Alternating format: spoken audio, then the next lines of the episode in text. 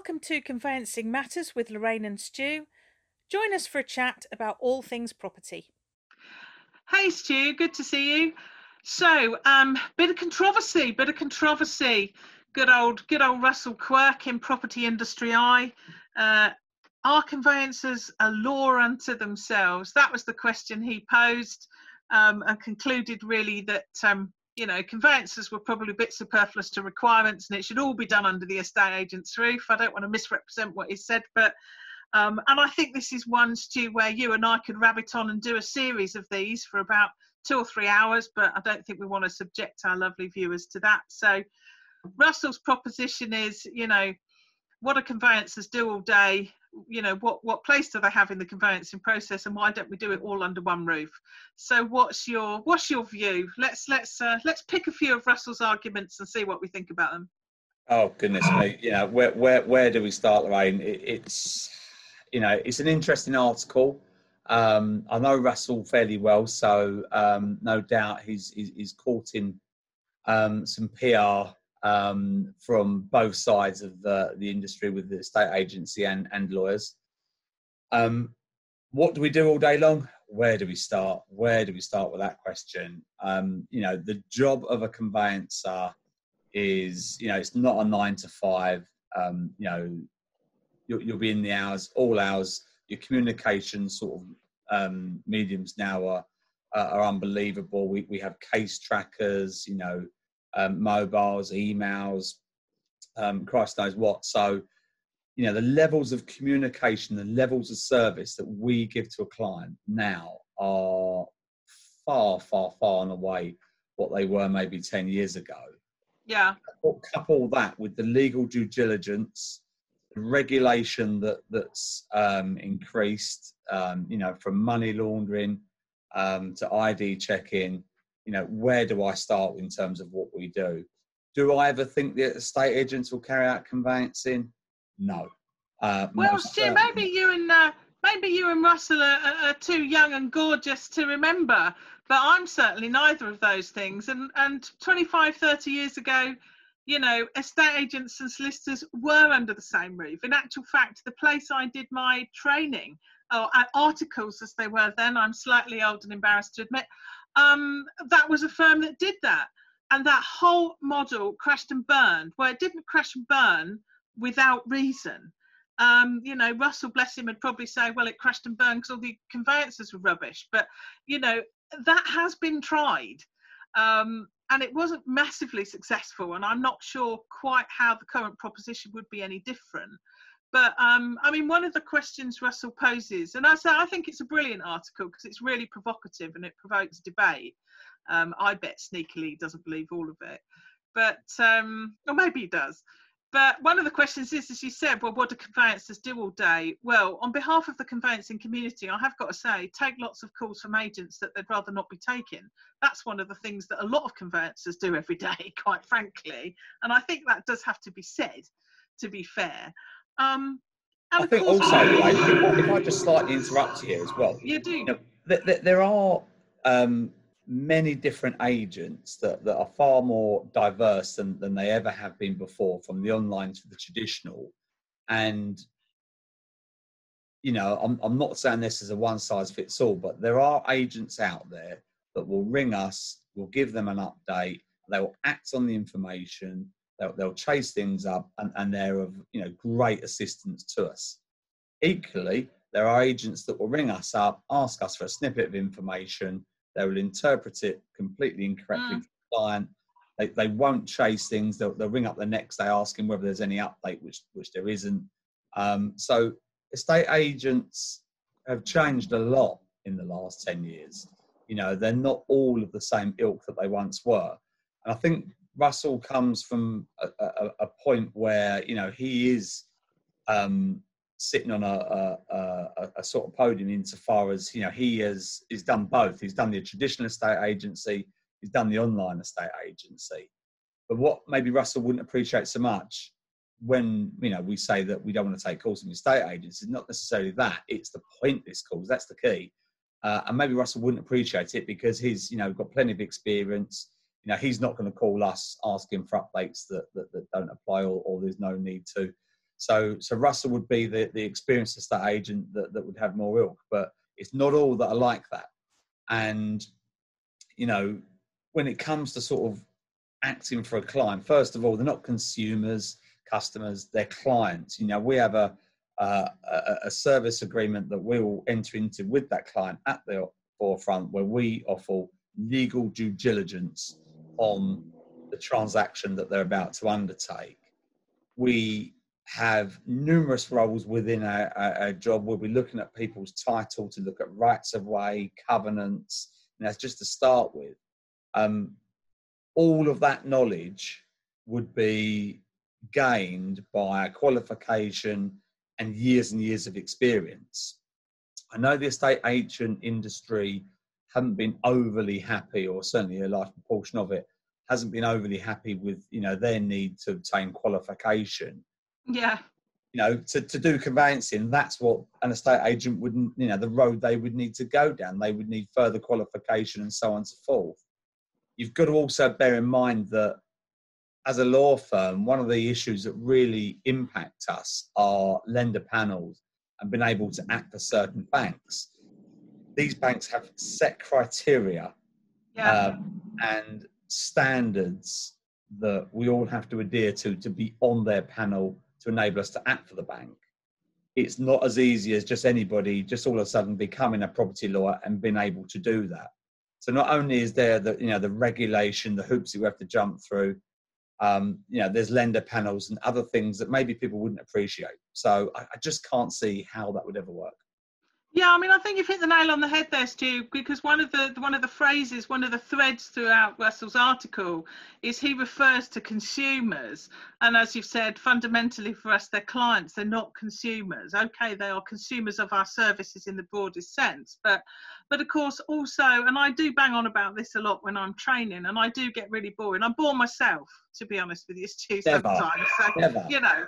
Um, but again it comes back to this point that we have you know touched on on other of these chats that you know the conveyancer is properly insured which fundamentally means that the client is properly protected. And the whole premise is of, of regulation of legal services is the idea that the member of the public the home buying selling you know home selling and buying public that you and I deal with every day, Stu, um, don't suffer loss at the hands of their conveyancer be it a licensed conveyancer or a solicitor, because we're properly insured. And I kind of slightly posed the question, and, and you know, for all the fantastic, brilliant agents that I know out there, some of whom, you know, I, I know and love dearly, and I don't include in this at all, but the question has to be posed, you know, if a client is a bit jinked off with their estate agent, what do they do? What redress have they got? And the answer to that question is not much. Um, you know, if the, if a client is concerned about you or me or our level of service due, what can they do? Well, they can invoke our detailed complaints procedure. then, if we, you know, if they're not satisfied with the outcome, you know, they can go to the legal ombudsman and we'll pay 400 quid for the privilege of even having the file that file looked at. The ombudsman can give redress against us and our firms up to now something like 50k. Um, in addition, if we've been negligent and got the law so wrong that the client has suffered loss, our indemnity insurance will again step in to make sure that they don't suffer loss. And if you and I have done anything that bad, Stu, well, we we run the risk of losing our practicing certificates but that is the protection that the members of the public get through using a regulated, um, uh, you know, in our scenario, conveyancers. But you know, I would say the same with will writing. I mean, I'm, you know, I, I would get on my high horse about that too. So as I say, I do think, uh, you know, I love Russell's article because it really does, as I say, provoke thought, and I'm sure he wants to provoke. Uh, you know, a loud and vociferous response and I definitely don't want to sound, um, uh, you know, unresponsive to the need for change. But I, am simply not convinced that sticking everything under the, and you know, under an estate agent's roof is anywhere near the answer, you know, for Right, all the did you- reasons that do you you've think- come up with. Yeah, do you think maybe there's a conflict of interest there as well? Um, oh, hugely. I mean, you know- absolutely. of course there is. Exactly. Well, you know, the, the estate agent's remit is is obviously to sell that property and then see that sell uh, through to its conclusion. Well, of course, there may be reasons where you know a buyer isn't able to do something or do something quickly. As a lawyer acting for a buyer, we may be party to information that the vendor and the estate agents aren't allowed to know. You know, that person could have a trouble with, a, you know, could be in trouble in terms of obtaining their mortgage offer they might need another couple of months to come up with a final sum of money for their deposit. Yeah. There's often reasons why, or sorry, often reasons uh, and information that we're party to that we're not allowed. We're particularly, you know, or specifically instructed by that client not to pass that information on. So, you know, what happens in these kind of circumstances? Yeah, I mean that's a really brilliant point, actually, Stu. The whole conduct, conflict, confidentiality thing, and again, something I sort of rabbit on about is, um, uh, you know, uh, and I, I'm now very careful, for example, about um, what I'm prepared to say to a client by email. Which again, I know people are going to sort of perhaps shout at the screen and say, "Oh my word, Lorraine, you know, you old bag," but I often say to a client now in an email please note that this is my advice to you and it's not meant to be sent to anybody else because I know full well that somebody is just going to forward it to everybody. And again, it does become, and that information is just going to go up and down the chain. Um, and that's my advice to my client about that point. Um, so I'm really, really careful about that. If the client chooses to do something with that information or pass it on, but that also means that I'm quite careful about what I put in emails. So um, you know, I'm, I'm, When- when you know, you- less. when you think about the logic, you know, we could act for a buyer. The buyer says to me, um, Stu, I've got a problem with the mortgage offer. I can't quite get it over the line. Um, I need another month's pay slip or, or whatever the scenario Yeah. may be. I can't quite get it over the line. Now, if that information was to fall in hands of the seller who's got other buyers interested, potentially at a higher price, and the estate agent was also aware of that, you know where where do we define whom's acting for whom and and i, I just can't see anything but a, a big can of worms again a, a conflict of interests whereby you know the whole basis of the conveyancing system is that each individual party is individually represented and as Yeah. a lawyer you act in you know on that client's best interests um, that has to be the core of what we do you know we're always acting on behalf of the client um, you know to the best of their interests so for me, it's always going to be uh, law firms in general that are active for clients carrying out conveyancing. Will there ever be a scenario, maybe in the future, that that conveyancers become more uh, intertwined with regards to the, the the moving process? That's a possibility. Could you find maybe conveyancers partaking in removal arrangements, survey arrangements, possibly in the future? there may be a way that that, that could be uh, looked at, but insofar as law being dealt with by estate agents, I don't think it's a goer. I think it creates a conflict of interest, so it's not one for me. Yeah, I mean, I think absolutely right. Even if you've got the conveyancer, you know, a qualified conveyancer under the estate agent's roof, and I think that was probably the problem, um, uh, you know, when it was tried, you know, quite a few years ago. And I know our sort of whole, you know, uh, legal landscape has changed dramatically since then, you know, with the permission, you know, allowing ABSs and all the rest of it. But um, but I think you're absolutely right, Stu. And as I say, it's the it's the blurring of the lines that bothers me, and also fundamentally, what bothers me. Um, oh, I'm sounding like a hectoring old cow, aren't I?